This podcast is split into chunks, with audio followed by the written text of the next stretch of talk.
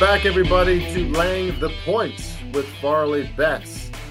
Going to be a solo pod today. Going to talk a little NFL, especially the AFC conference, and some of the ways we feel about these teams heading into the 2022 2023 season. In addition, talking about some of the ways that we prep for the NFL season and some guidance, maybe methodology about prepping for betting in general things to do, maybe things to not do, things to not overthink or not overanalyze, but things we should definitely analyze, etc. It's a whole process, right? And there's nothing better than starting the process of preparing for the NFL season, our favorite time of the year. So can't wait to get into this pod, a solo pod today. We're probably going to bring on a guest later this week. But let's get to some business first. This show is being sponsored by betrivers.com for a 100% sign up bonus up to $250. Please use the promo code Farley Odds. That's F as in Foxtrot, A R L E Y Odds. Of course, of course, terms, conditions, and location apply.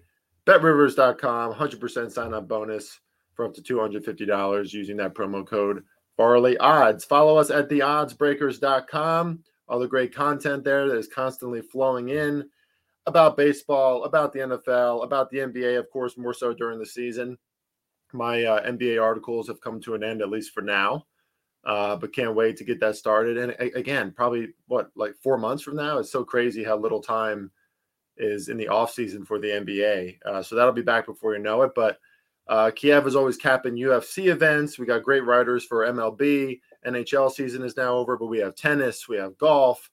Uh, so the, the content is always constant there at the odds breakers, even during the summer, which is you know kind of downtime for a lot of us bettors as we try to uh, conquer MLB. Easier said than done on the bases. Uh, but check us out at theoddsbreakers.com and follow the odds breakers across all social media.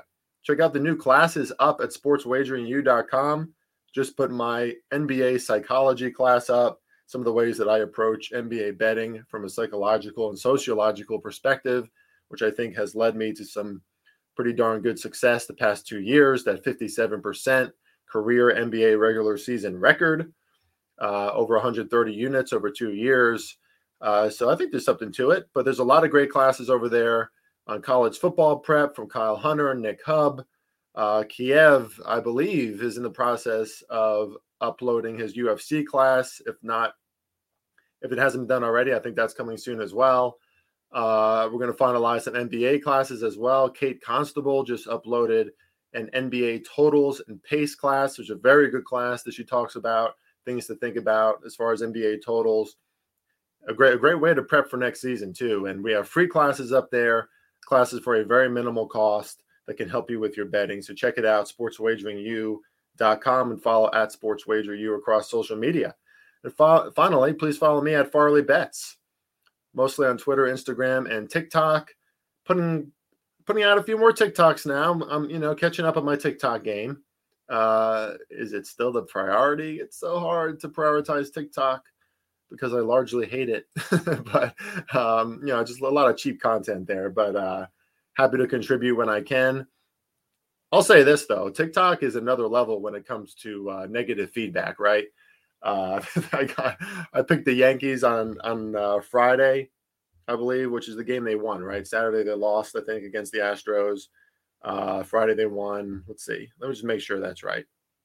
But anyway, I picked the Yankees um, and just got lambasted, just got you know ridiculed by uh, people on TikTok, like you dummy, you dumb shit. Oh no, actually that was on Thursday that I picked the Yankees. That was the better day to pick the Yankees. Is they you know, they had that comeback there in the ninth inning.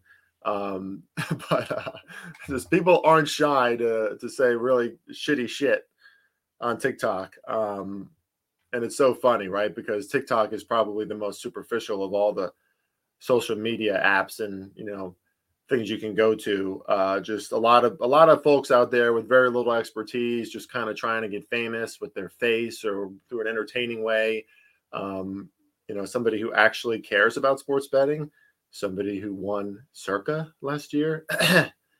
and, you know, we still get, um, we still get stones thrown at us constantly on TikTok. It's okay. You got to, you got to take these things in, in stride. I'm certainly not to take it very serious, but Farley bets getting that TikTok game going, and we have great deals at the odds breakers right now for my premium packages, especially for the upcoming NFL season, also for the upcoming NBA season.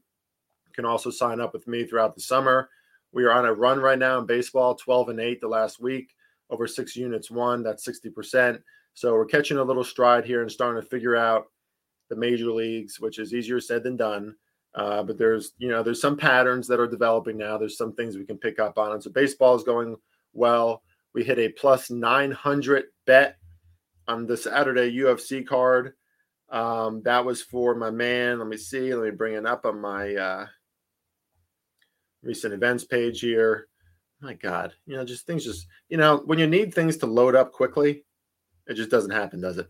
Chris Curtis, uh, by unanimous decision in that one. I was surprised that was plus plus 900. I know I know that Curtis has had a, you know, he has uh, fabulous striking, right? Had a significant striking advantage heading into this match, but Vieira brought it. But Curtis just with that strong ending, a great third round, and he got the decision victory for plus 900. So great hit there for our, our premium team with Farley bets. High quality stuff like that is what you can expect when you sign up with me and Farley Bets. I give explanations for all my picks. I like to talk to my customers constantly, keep in touch. I never leave a question or a DM unanswered. Trust me, it's what it's all about, right? Customer service first. Uh, so, and we're we're also betting Wimbledon this week. There's a lot a lot going on always in the Farley Bets Premium Arena. So check me out at the Odds Breakers for some great deals there. And all right, now I got over all that business. Got we're like seven minutes in.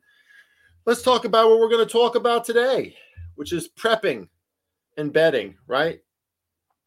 Remember when you knew that you had a presentation coming up for class, high school, college, and you were like, man, I know a lot about this topic. I don't have to prep for it. I, I'm kind of this this stuff comes easy to me, right? Like that's how I could feel about the NFL, right? I could I could be I mean, I could be cocky as hell, right? I won Circa last year. I don't need to prep that much this year. And then you get up into the in front of the class. It's time for you to give your presentation. You have very little prepared. Your slides aren't that good, or your you know visuals aren't that great. And what happens? You kind of stumble through it, don't you? Right? You're kind of clumsy. Words aren't coming through to your lips as easily. Why is that? Because lack of preparation. Right? Too much confidence. All right. How about the other extreme? you over prepare for a presentation. You you get really anxious about it. You get really nervous. So you hours and hours and hours on end, you prepare for things you probably don't even need to prepare for. Now that's going to be a better presentation than the first scenario. I, I guarantee that. But sometimes the same kind of thing happens, doesn't it? You you kind of stumble a little bit because you have so much in your mind. Okay, you could go all over the place with this. So where do you go? You kind of still end up kind of nervous because the the the premise behind the preparation was that you were anxious, you were nervous, you're worried. So you really, really, really wanted to do a good job. So the second option of prepping ridiculously is still better than the first. But in my opinion, it, you can have too much prep, not enough prep, and then sometimes it's just right. And I think what bettors often forget, or maybe we just don't think about, right? Because prepping and analyzing and, and, and sifting through all the data that we have available to us, it's such an easy thing to get addicted to and to be obsessed about because it, it creates a feeling of control, doesn't it? It creates a feeling of security. I prepped so much for this NFL season. I know what's going to happen week one. I know that this team has great potential. They're probably going to get more than 10 wins. I have I think I have a hot take that this team is going to be a playoff team this year. Watch out for that offense, right? You just prep creates confidence, but it can also create arrogance. You have to prepare, but you also you have to remain cautious and you have to remember who these teams were from last year and the changes that were made during the offseason, you have to tread lightly about your assertions about what those changes are going to mean for these teams. Because at the end of the day, there are so many variables that are impossible to know before he- heading into the season. You don't know who's going to get injured. You don't know how these new relationships from draft picks, new coaches, free agent signings, how they're going to work in this new organization, in this new culture. Everything sounds and seems shiny and bright from the outside looking in, exciting from the outside looking in. But then when the season starts and linebackers have to work together, safeties have to work together, together, special teams does, running backs, quarterbacks, wide receivers, offensive lines, coaches.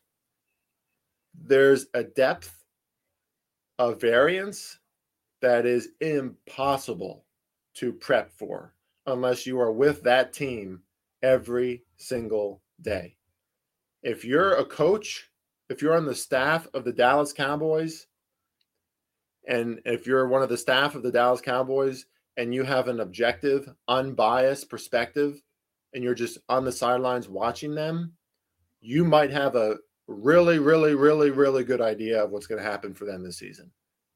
But you're you're about the only person on this earth who does. And I see a lot of sports bettors, old and new, getting really excited, you know, getting really jacked up about the prep that they're doing in the off season. Because again, preparation creates security. It creates a sense of control, a sense of predictability. And especially with all the data that's out there today, we can back up our claims and our hot takes with mountains of data, right? Mountains. Oh, I'm going to tell you why the Broncos are going to go deep into the playoffs this year. Here's why because they did this, they did that, they did this. You know, and they didn't do well this year, but now they got this guy. This guy did really well in previous years and previous teams. So this year on this team, he's going to do really good. So it's just really easy to to get that hubris entering into the season and when we're talking about betting approaches and philosophies and strategies, in this industry, it's it's not acceptable to to not prep, right? You have to prep. If you enter week one and you didn't really do much prep, you don't know who the new players are, the new coaches are, you haven't been listening to, you know, scouting reports and spring um, you know, spring training and the preseason and like all the different things that are going on with these players, and you just enter week one, like, all right, Miami Dolphins, I think, are pretty good. Let's see. Yeah, let's see how they do week one against Patriots. I mean, you're just obviously you're not going to have the same level of understanding, right? But at the same time, you have to you have to keep an open mind. You have to keep a humility about what's going to happen as well. And when we talk about things like power ratings, my approach is I do not change power ratings for my teams heading into this season since the end of last season unless I think some of the changes that were made are going to make massive changes in the culture and or the production of the team. And that is a big claim to make, right? We all go crazy about the NFL draft. The NFL draft is a show these days, right? It's an absolute show. You saw you saw all the people that showed up to Vegas this year. That was amazing. But I dare say there are very, very, very few players who are going to make a real, true impact year one on their teams. Very rare players do that. So, with that, I'd like to go through the AFC conference, each division in the AFC conference, break down some of the changes that they made this year. And then, and then I can speak to how much I think, I think, not know, I think that that could change this year. Right? A perspective power ratings from the end of the year until now. How much has changed? How much really matters? What we can expect from these teams. And again, you're going to hear an air of humility throughout this whole thing from me because I'm not that guy. I'm not that guy that's going to, you know, I mean, guys out there like Warren Sharp, amazing, amazing preparation that he gives, right? He sells his his stuff where he goes over every team and every you know the situations that he thinks that they need to improve upon. I mean, the guy's the guy is Warren Sharp. He's sharp, okay? Um, but I'm not that guy because I found that prepping a certain amount while not going overboard and staying humble has worked out for me season upon season. So let's talk first of all about strength of schedule, which I'm going to go back to Warren Sharp on this one. And that's the great thing about today, right? 2022, since there's so much great data out there, and there's so many people working so hard to create such great data, uh, there's certain things you can trust. You know, you could at least gain a starting perspective or purview about certain aspects to the, uh, a given NFL team's season, such as strength of schedule, right? And we look at a team like the Kansas City Chiefs, who I'm going to talk about here soon, but we didn't love what they did this offseason. There isn't much to be that excited about. And they have, well, clearly, right, according to projected win totals from odds makers, the hardest schedule in the NFL. Teams like the Steelers, really tough schedule. Bengals, tough schedule. I mean, they're coming off a Super Bowl, being in the Super Bowl. So, yeah, they're going to have a tough schedule. Rams, obviously, but teams like the Raiders, even the Texans, the Jets, tough schedules because of the opponents that they have, because of the division that they're facing. And then, how about the frisky little NFC East, who I think has the NFC East as a whole, I think has improved a lot already in the offseason and they have an easy schedule. The Giants and Eagles have two of the easiest schedules in the NFL this year. Of course, you know, part of this is because they play in the NFC East, uh, but the Commanders do. The Cowboys are considered top 10 easiest schedule in the NFL, according to Warren, Warren Sharp. Uh, teams like Green Bay, Minnesota, Carolina, San Francisco, the Bills, the Broncos, kind of right there in the middle. But strength of schedule, and if you want to get even deeper Pythagorean win totals. Um, Pythagorean theorem. That's something that Kiev talks about a lot. And that, you know, that's a deeper uh, projection of what we can expect in wins this year based off of previous years and this year's strength of schedule and you know team ratings in Vegas. Um, but strength of schedule is important. It's a, as important as any element to projecting an NFL season. Right? The Giants now, I'm not going to talk about the Giants much in this podcast. If, if, you, if you've listened to laying the points, you'll know that I am a New York Giants fan, and I'm the last person to freak out and to think that my New York Giants are going to be really good this year. You know, I'm, I, trust me, I'm the last person to think that. But there is some considerable changes on the New York Giants this year. You know, I mean, Brian Daboll there's only positive things that I'm hearing from Giants camp about him, about the way he treats his players, about the way he treats coaches. Remember, they're coming off a coach in Joe Judge who was making coaches, veteran coaches, run laps in practice. Okay. So Joe Joe Judge, you know, just like Josh McDaniels probably did in his first stint as a coach, trying to be a little too much like Bill Belichick. You got to be your own dude. Like it just like it doesn't work if you're Joe Judge, obviously. But the Giants are going from that culture to Brian Daboll, who's a seems like a guy's guy. He's a football guy. He's a people guy. Uh, and I, and then he, you know, they hired offensive coordinator Mike Kafka from Kansas City, the quarterback coach. He's got he's got a pretty good background. And then they hired Don Wink Martindale from the Ravens as defensive coordinator. He's got a pretty good background. He's probably going to bring those aggressive blitzing schemes like he did with the Ravens, which I think is only good for the New York Giants, who desperately need more of a pass rush. There's just a lot of buy signs on the Giants right now, as far as not not to be a playoff team or a great team necessarily, but to get better. And if you have the easiest projected schedule in the NFL, some of that is going to be correct, right? So what I like to do in these situations is while strength of schedule is far from completely accurate, right? Because we see it every year. There are teams who we don't think are going to be very good that turn out to be very talented, very feisty. There are teams we think are going to be good that seem to fall. So it's never that, it's never completely accurate. But if you look at the extremes, teams like the Giants, Eagles, Colts, Bears on the easy side, and teams like the Chiefs, Rams, Raiders, Steelers on the hard side, you can at least project that those teams are going to have an easier than expected or harder than expected schedule this year. Everyone else in that median area, kind of tougher to to know how much we should grade the rest of their season, you know, based on the strength of schedule. Now I'm going to kind of breeze through the AFC and these divisions and just give my initial thoughts. Um, and I just hope that you can get, you know, get get an idea of just how I approach this from the beginning and how serious I take it or how not so serious I take it. Right? Because I do think that that is a big part of prepping for the NFL the right way. Is being confident in what you already know, being speculative about the things you don't really know, but still prepping and projecting based on things that you see a lot of potentiality in. Let's talk about the Buffalo Bills, who I do think could be. I mean, I do think they're going to be a top five team in the NFL this year, and I think this could easily be their best chance to go to the Super Bowl this year. And one of the biggest reasons for that is the depth that they added on defense, right?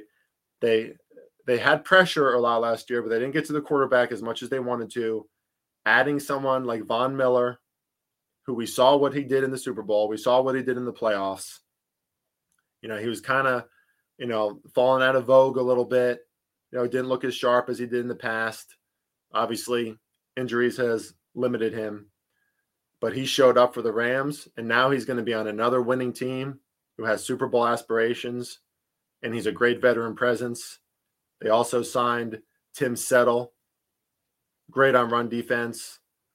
Uh, they got a guy like Roger Saffold, good guard. OJ Howard at tight end. Maybe they can turn him into something. The Bills do not have a lot of weaknesses, and their defense kind of let down a little bit last year. Right, a lot of high scoring games for the Bills. They stepped up a little bit in certain spots in the playoffs, etc. But they need more consistency and who they added in the offseason to an already very talented team, a great culture led by Josh Allen, obviously. They're set up for a lot of success this year. So my, you know, my uh, thesis on the Bills is an already great team just got even better. You just got even more experience. And of course, you know, coming off that OT game, some of the heartbreak that the Bills have experienced in recent times, uh, this feels like a big year for them. Dolphins, there's a lot to talk about the Dolphins, right? They have a lot of speed on offense, guys. I mean, Tyreek Hill, obviously, that trade is going to bring a tremendous amount of speed and separation and space for that offense in the passing game. But they also brought in Raheem Mostert. That's a that's a great ad for San Francisco. Super super fast running back, right? Lightning speed.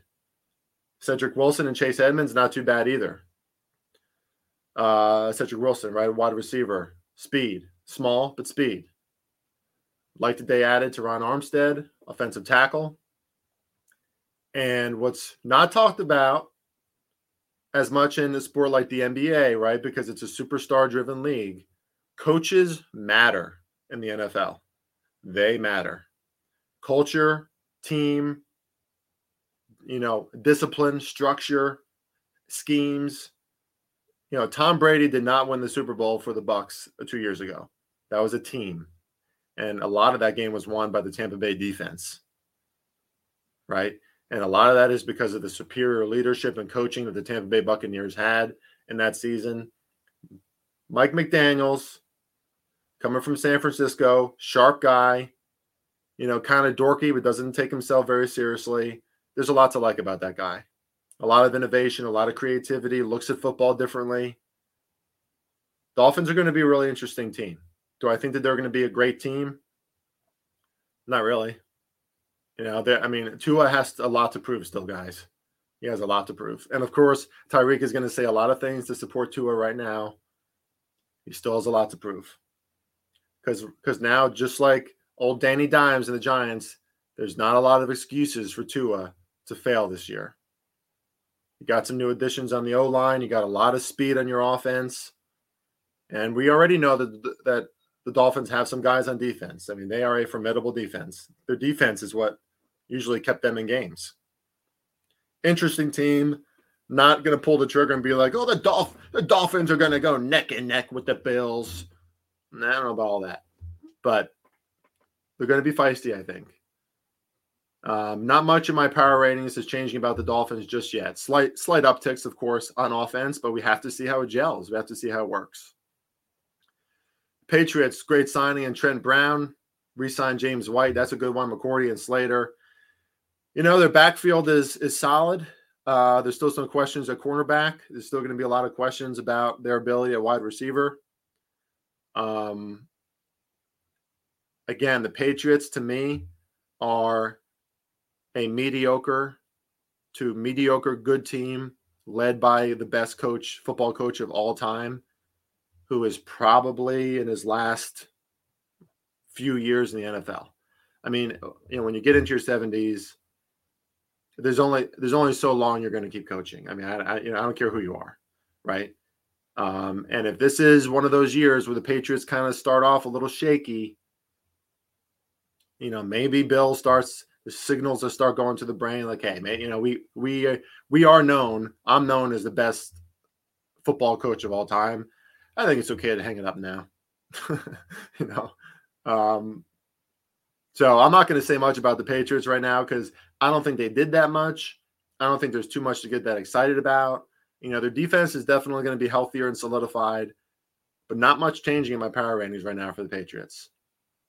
A lot of talk about the jets right? They had a great draft. Sauce Gardner, Jermaine Johnson, the second defensive end, edge. They needed that guy. I think he has a lot of upside. Garrett Wilson, wide receiver from Ohio State, speedy guy. Ohio State is kind of a wide receiver machine, right? They just churn them out.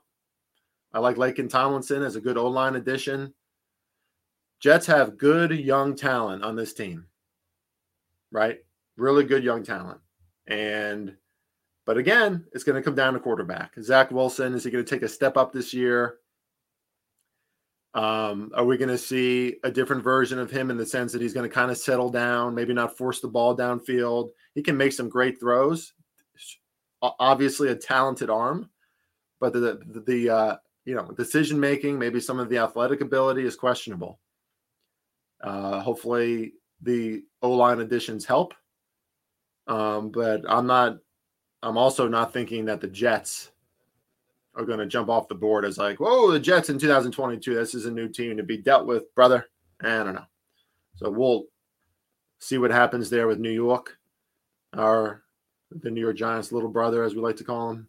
Sorry, you know, win a Super Bowl, and then uh, you know, maybe I'll think otherwise. But um, a lot, a lot depends on Zach Wilson, and that's just a huge question mark.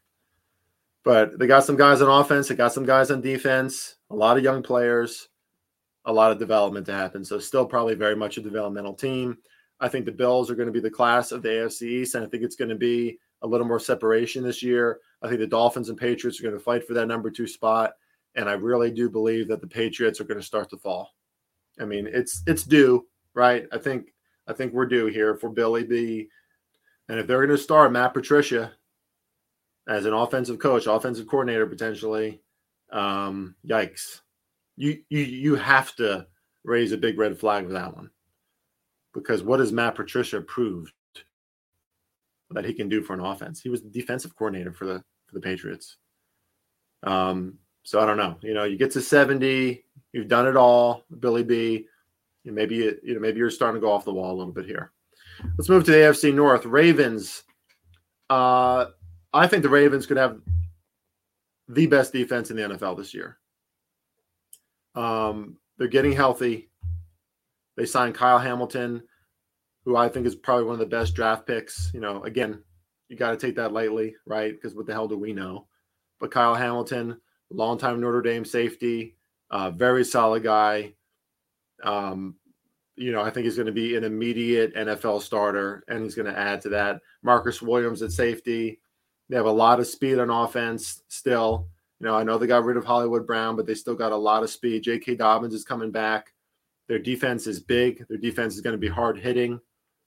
Um, and Lamar Jackson, You know, I mean, looking at some of the drills that he's running in the offseason, how how egoless he is, and how cohesive this team seems to be. I know NFL teams are starting to figure out Lamar Jackson, right? Blah blah blah. When you add a J.K. Dobbins into that mix, um, you know you still have a ton of speed on that offense, and I think you have an even better defense this year. A defense that's gonna that showed showed its potential last year, but I think it's going to be much more consistent this year. Um, I think the Ravens are really the team that's going to have to be dealt with here in the AFC North. Uh, I did give the ratings, I did give the Ravens some power ratings upticks in in my pre NFL season analysis, thus far because how can I not? I mean, they are they're loaded, they're well coached. We know that. Um, I mean, they still need size at wide receiver. That's that's a big thing. You know, Mark Andrews can only do so much. Uh, and he keeps on getting the ball. He keeps on catching it. He's doing well, but they need one other wide receiver to really step up, to really step up and do something, and do something great. You know, and they they drafted that kid again. A lot of potential. We'll see. Um, but uh, as long as they got Lamar, I mean Lamar and J.K. Dobbins alone, the option speed that they can create there is scary. I don't care who you are. I don't care if you're the Steelers defense, who might again have the best defensive line in the NFL. Um, with that kind of speed, you're not as fast as Lamar Jackson. You're not as fast as J.K. Dobbins. Sorry, you're not. And when there's like multiple options, and you got uh, what uh, uh, Duvernay, um, you know, these little speedy wide receivers coming around back too, they could create a lot of schemes and a lot of new creative looks that these teams haven't seen before. So I think I think there's a lot to be excited about the Ravens this year. Um, they rose in my power ratings, and for me, they're the favorites in the NFC North, and they are the favorites even over the Cincinnati Bengals, who they signed La'el Collins from the Cowboys. Uh, you know, great tackle. Obviously, they also got a guard, a center, nice nice depth um, added there to their offensive line. Nice depth added in the draft on defense. Um, but to me, the Bengals feel a little bit like a Cinderella story last year. I love Joe Burrow. Don't get me wrong. I love Joe Burrow. Um, but the AFC North is a, in my opinion, they are the best division in the NFL. And we're going to talk about even more so why I think that's the case because of the Steelers still not going anywhere. Um, and I think it's just going to be really tough for the Bengals to come out of the AFC North this year as that division winner with the Ravens looking how they look. With the Steelers, I think probably surprising a lot of people this year. Again, I'll talk a little bit more about that. And even though it doesn't look like Deshaun Watson is going to play this year, I mean, that's the latest we've heard. We don't know that yet. And if Deshaun Watson does play with some of the other um, you know, with, with, with all the other elements that the Browns already have on their teams, such a great offensive line, a two-headed monster at running back. They signed Amari Cooper. They got okay defensive draft picks, but let's face it, they really didn't need that much. The Browns are still loaded. I can't stand Baker Mayfield. You guys know that. I think I think he was a uh, liability for that team. If Deshaun Watson can play half of the season, I do think you know. I mean, he's going to be cold coming in, right? But once he warms up, that could be a very scary team. Um, so the Bengals, in my opinion, might take a step back this year. But if they can get Joe Burrow protection, which is something we all know he has not had, and he's still been a great success, then there are reasons to get excited about the Bengals too. For now, I'm leaving them exactly where they are in my power ratings as an above average team who should make the playoffs um, or have a decent shot at making the playoffs, but it's going to be tough. And when we talk about the Browns, it's really tough because there's a lot of speculation. Baker Mayfield looks like he's probably going to Seattle now. I, I love that. I can't wait for that. I can't wait to see Baker Mayfield behind a terrible offensive line, which is probably what the Seahawks will have again. That is going to be hilarious. Mark my fucking words. I can't wait. Um, my my hatred of uh, Baker Mayfield is is is is a real thing. I don't know why it's so deep. Uh, guy like I don't know. The guy just annoys me, um, and I don't think he's that talented at all. But uh, yeah, the Browns, man, it's just tough to talk about them much at all because everything that's up in the air with uh, Deshaun Watson. But like I said, when they get Deshaun back, you know, Amari Cooper starting. I mean, they they have got they got some guys. They got a lot of guys on offense. They have an offense when these guys get healthy and when they finally come back, I mean, Watson, Chubb, Amari Cooper, Njoku, a great offensive line still. Um, right, you still got Kareem Hunt who can mix things up.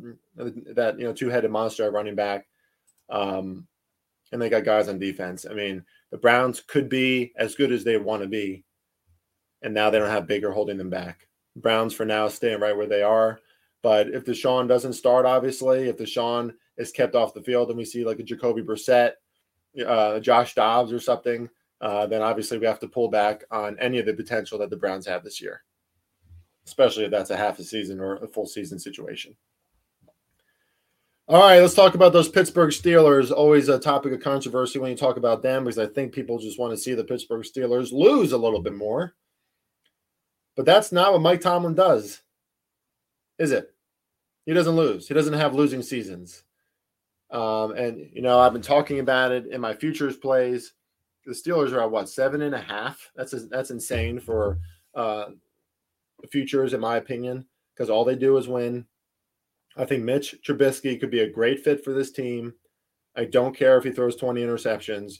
He can still he's still going to be way more mobile than Ben was. He, I mean, he could we could see him easily as an upgrade to Ben Roethlisberger last year. He's got the arm power. He can get the ball in there if he needs to. Uh, I don't think he's the worst quarterback in the world. I think he was in a very bad situation for Chicago with no wide receivers, with a bad coach, uh, with just, I mean, offensive line, running back. What did Mitch Trubisky have to work with?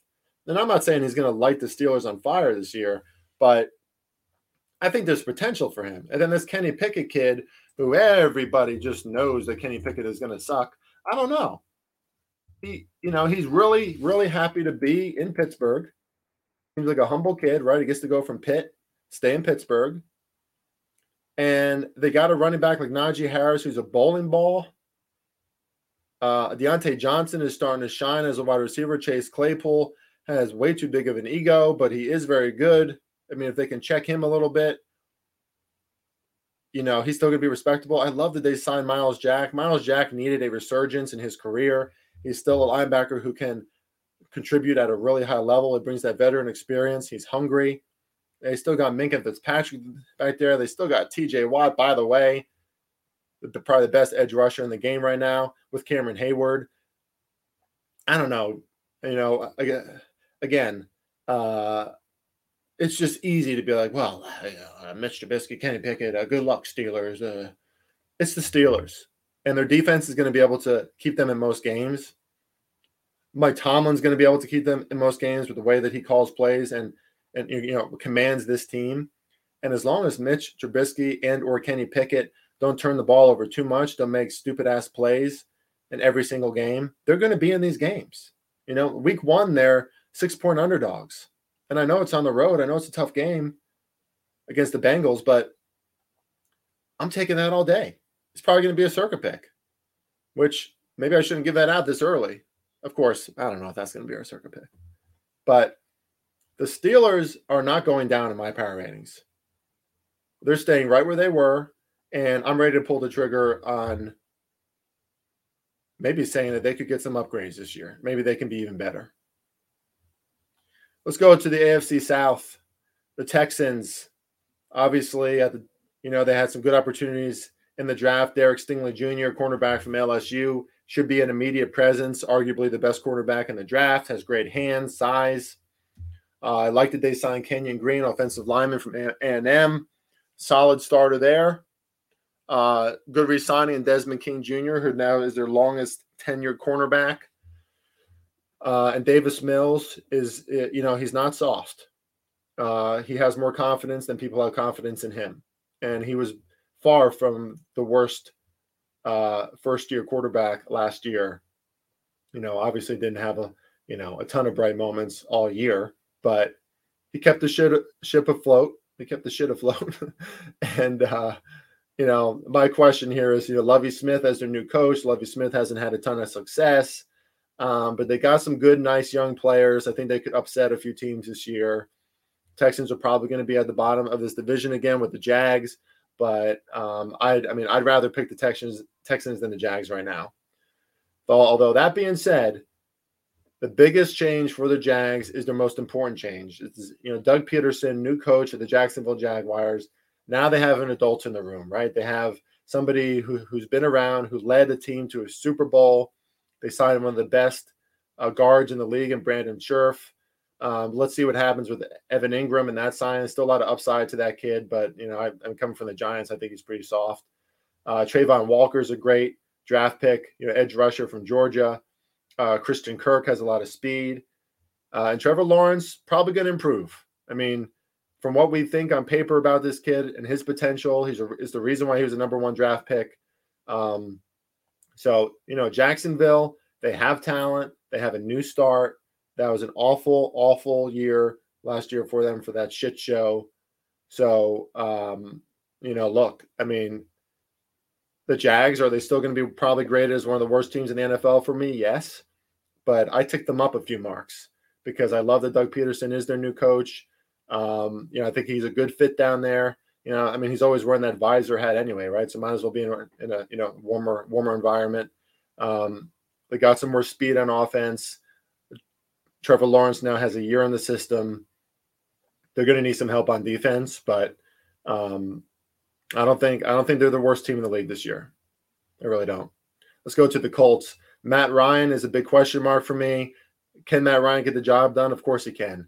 Is the arm strength still there though as much? No. Um, you know, I mean, Alec Pierce is a good draft pick from Cincinnati. You know, could could uh, really help them there at, at the wide receiver uh, uh, position, but the wide receiver depth is still up for questioning, of course. Um, you know, the Pittman Jr. has been stepping up a little bit, but not very consistent. Uh, I love that they signed Yannick Ngakoue. That's a really good signing for them on defense. I mean, their defense again is is is loaded, right? So their their defense can keep them in games for sure. We'll see about Matt Ryan. I don't think he's much of an upgrade from Carson Wentz. You know, he's he's uh in his heyday, Matt Ryan was one of the best throwers in the NFL. He's not in his heyday anymore. Uh, he's not mobile. You know, it's a good veteran presence, but you know, this is the twilight of his career. So we're gonna have to see. Uh, the Titans took a notch. Uh, you know, I, I knocked them down a few notches, guys, in my power ratings this year because I think AJ Brown's really important for them. Uh, I like that they re-signed Ben Jones, one of the best centers in the NFL, one of the one of the least heralded centers in the NFL. Uh, you know, Treylon Burks, great draft pick, great game speed. I think he could be a good wide receiver, but he's not AJ Brown. You know, AJ Brown fits so well into that offense because of the physicality and the size that he brings. Um, I think it's just going to be tough for you know obviously an offense that is you know run by Derrick Henry, right? He's he's kind of the you know he, he's the fire starter for this team on offense, right? He's a bowling ball. He's a he's a good offensive line that he runs behind. That's not going anywhere. He looks great in the offseason as usual. Um, but I just I don't know if there's enough talent at wide receiver. I don't know if there's enough as much depth as they need on offense uh, to keep them in games like they were able to last year. And I think just a huge part of that is AJ Brown. We saw it time and time again. AJ Brown is a top five wide receiver in the NFL for me. And you know, maybe maybe not to a lot of people, but I think that's a great pickup for the Eagles who have needed. That's the exact player that the Eagles have needed at wide receiver for a very long time. And now Tannehill just doesn't have him, right? Robert Woods, decent pickup. Robert Woods can get deep, but he's small. So we'll see. Uh, but I, I, think the Titans, if anything, could take a step back this year. Um, you know, maybe this is the Colts year. Maybe this is Matt Matt Ryan's in a great spot to kind of take them to the next level. But in general, the the, the offenses in the AFC South are not are not looking that sharp to me. So if uh, King Henry is not getting 150 yards per game on the you know on the ground, I think a lot of defenses can singularly plan to just try and stop him, and we'll go from there. And I think that could work. And finally, let's talk about the AFC West, which, you know, Chiefs are kind of in trouble, if you ask me, guys. Um, in no other offseason have the other three teams in this division been as aggressive, right? We'll start with Russell Wilson for the Denver Broncos. This is a team that already has good depth on defense. I mean, they they had to answer some question marks about their uh, secondary, excuse me, but I think they did that in the offseason. There's certainly questions about depth at offensive line still for this team, who was a pretty decent run offensive line last year, but inconsistent still at best at that. You know, probably still a bottom third unit. Um, but here's the thing Russell Wilson has been playing behind, behind bad offensive lines his whole career. Uh, he's got some guys, obviously, on offense to help him out. You know, this is a team who has Courtland Sutton, uh, who's a, a, very good wide receiver. In our opinion, Jerry Jeudy. uh, he could still do more. Obviously, a solid wide receiver now. He's, he's been their number one guy. Uh, maybe he's their number two guy now, actually. But um, and you know, on defense, they still have they still have Bradley Chubb. I mean, they still have Pat, Patrick Surtain the second, who looked like a starter in the NFL all year last year. He was ready to go. Dealt with some injuries, but but he's back. Ronald Darby is going to be back. Um, you know, Ronald Gregory, Mike Purcell, Jay Jones, Alex Singleton. A lot of potential for the Denver Broncos this year. I couldn't help but add a few points in my power ratings because of their uptick on offense. I mean, Russell Wilson is about as big of an upgrade at quarterback as you can get for this Broncos team.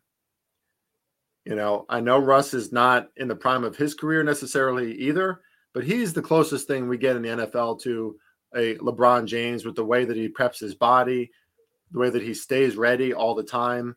You know, even if he's injured, right, he's out for like one game, he comes right back. Um, Russell Wilson, Russell Wilson is going to give this team a chance throughout the year. Their defense is going to keep them in games as well. And I like the signing. I like the new coach, Nathaniel Hackett. Years of success, obviously, as the Green Bay offensive coordinator. I mean, Matt LaFleur probably helped with that. Uh, but that's a good team with good experience that he comes from. And you can say, well, he had Aaron Rodgers. Well, he's now he's about to have Russell Wilson. Uh, and in my opinion, that's not that big of a change. If Aaron Rodgers is the best quarterback in the NFL still, Russell Wilson to me is still top five because he is that kind of quarterback who can he right he's just going to win the game for you right? In two minutes do you trust anyone more than russell wilson? I i might trust him more than aaron rodgers. So um jury is still out about the broncos. Let's not go crazy but there are reasons to be excited. And obviously the biggest reason is russell wilson and i like nathaniel hackett for this team too i think he's a good fit i think they need more focus on their offense the defense is there, the leadership is there for their defense, and then they're they're going to give these teams in the AFC West problems. Now let's talk about those Chiefs. You know they got Justin Reid, pretty good safety. Juju Smith Schuster signed a wide receiver. I guess that's going to help a little bit with Tyreek being gone, but I don't know. And Juju's good. He's not Tyreek. And they have some real potential problems on defense. I mean, I don't see a ton of help for them in in uh, uh, the pass rushing to help Chris Jones. There's just not a ton of depth there on defense in general. Offense is going to have to keep them in these games. Look, it's still Andy Reid. It's still Patrick Mahomes. They still got speedy wide receivers, right? Like we see their fourth and fifth and sixth wide receivers make plays, score touchdowns. You know, they got a bunch of like Tyreek one Bs. Okay. So they still got speed and they still got they still got Kelce. You know, in my opinion, still the best tight end in the NFL. But problems on defense for the Chiefs this year. That's not looking good. So the Chiefs have taken a little hit from me and my power ratings.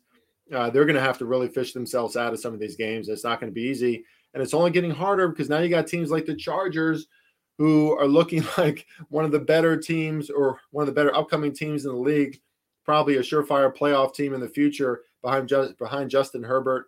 Hard to not get excited about Justin Herbert. Um, he's got, I mean, that kid is and he's been NFL ready since his first snap. You know, his preparation, his arm talent, um, and now you gave him Gerald Everett to add to his passing attack, who is a underrated, underestimated tight end.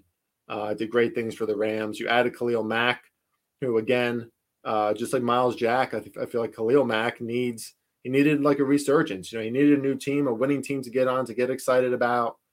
Um, the Chargers have a ton of talent on their team at almost every position. We're keeping the Chargers right where they are, but we are ready to pull the trigger and say that they're one of the best teams in the AFC West and maybe one of the best teams in the AFC. Have to see it first, have to see how this team gels. But I, I like their potential this year, and I like their potential even in this division. I would not be surprised if the Chargers beat the Chiefs twice. I'll put it that way. Chris, you're going crazy. You're you're saying the Chiefs suck. No, I'm not. I'm just saying the Chiefs are heading in an opposite direction than the Chargers, I think. And Patrick Mahomes, maybe an offense that doesn't have as many options. If Patrick Mahomes gets injured, or if Patrick Mahomes, who we saw last year was turning the ball over a lot, a little more than usual, looked a little more confused. This is the second year for that offensive line now. It's coming together. So hopefully it's a little better for him. You know, there's a lot of new guys in that O line last year. Um, but man, I don't know. Could be could be some new uh could be some new things going on here in the in the AFC West. Some some new teams, new coaches in charge. And finally, let's talk about the Raiders, who I think there's uh, plenty to get excited about for the Raiders too. Josh McDaniels now his second head coaching stint. You know, he was fired 10 years ago in his first gig with the Broncos. He had an okay start to that gig, a bad ending, obviously, with some of the uh, you know, the filming controversy, you know, whatever, che- cheating, whatever. Um, he, he was trying to strong arm his style like Bill Belichick again. Hopefully, he just becomes his own man now. Davante Adams is a huge upgrade for the Raiders. I mean, this is a team that is loaded on offense. There's no there's no arguing that.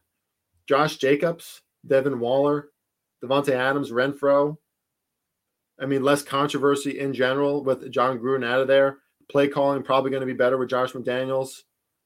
Um, and their defense, right? Maxx Crosby is back. Maxx Crosby is a man possessed, and he has like a new outlook on life. Right? Has some problems in the past. Now he got a new contract. He's getting paid. He's happy. That's a dangerous man. And now they brought in Chandler Jones, who's going to have another beast in Maxx Crosby to work with and to get to the quarterback. Look, they have a lot of questions still, linebacker and in their secondary. But the Raiders, if they can get some good pass rush, they're going to be a better team this year, in my opinion. Or I see that I should say, right? I kind of I kind of said that too authoritative. I think they're going to be a better team this year. Um, the AFC West is really interesting. Chargers better, Broncos better, Raiders better, Chiefs might be worse. And the Chiefs are still probably a top 10, top maybe top 5 team in the league, we'll see. But things just got more difficult, that's for damn sure. So, evaluating this AFC conference, we'll talk about the NFC next week. I want to get into a deeper dive with that, some of the additions, some of the things we like and don't like. I already spoke about Brian Daboll because I couldn't help myself with the New York Giants. I think there's going to be some good things there.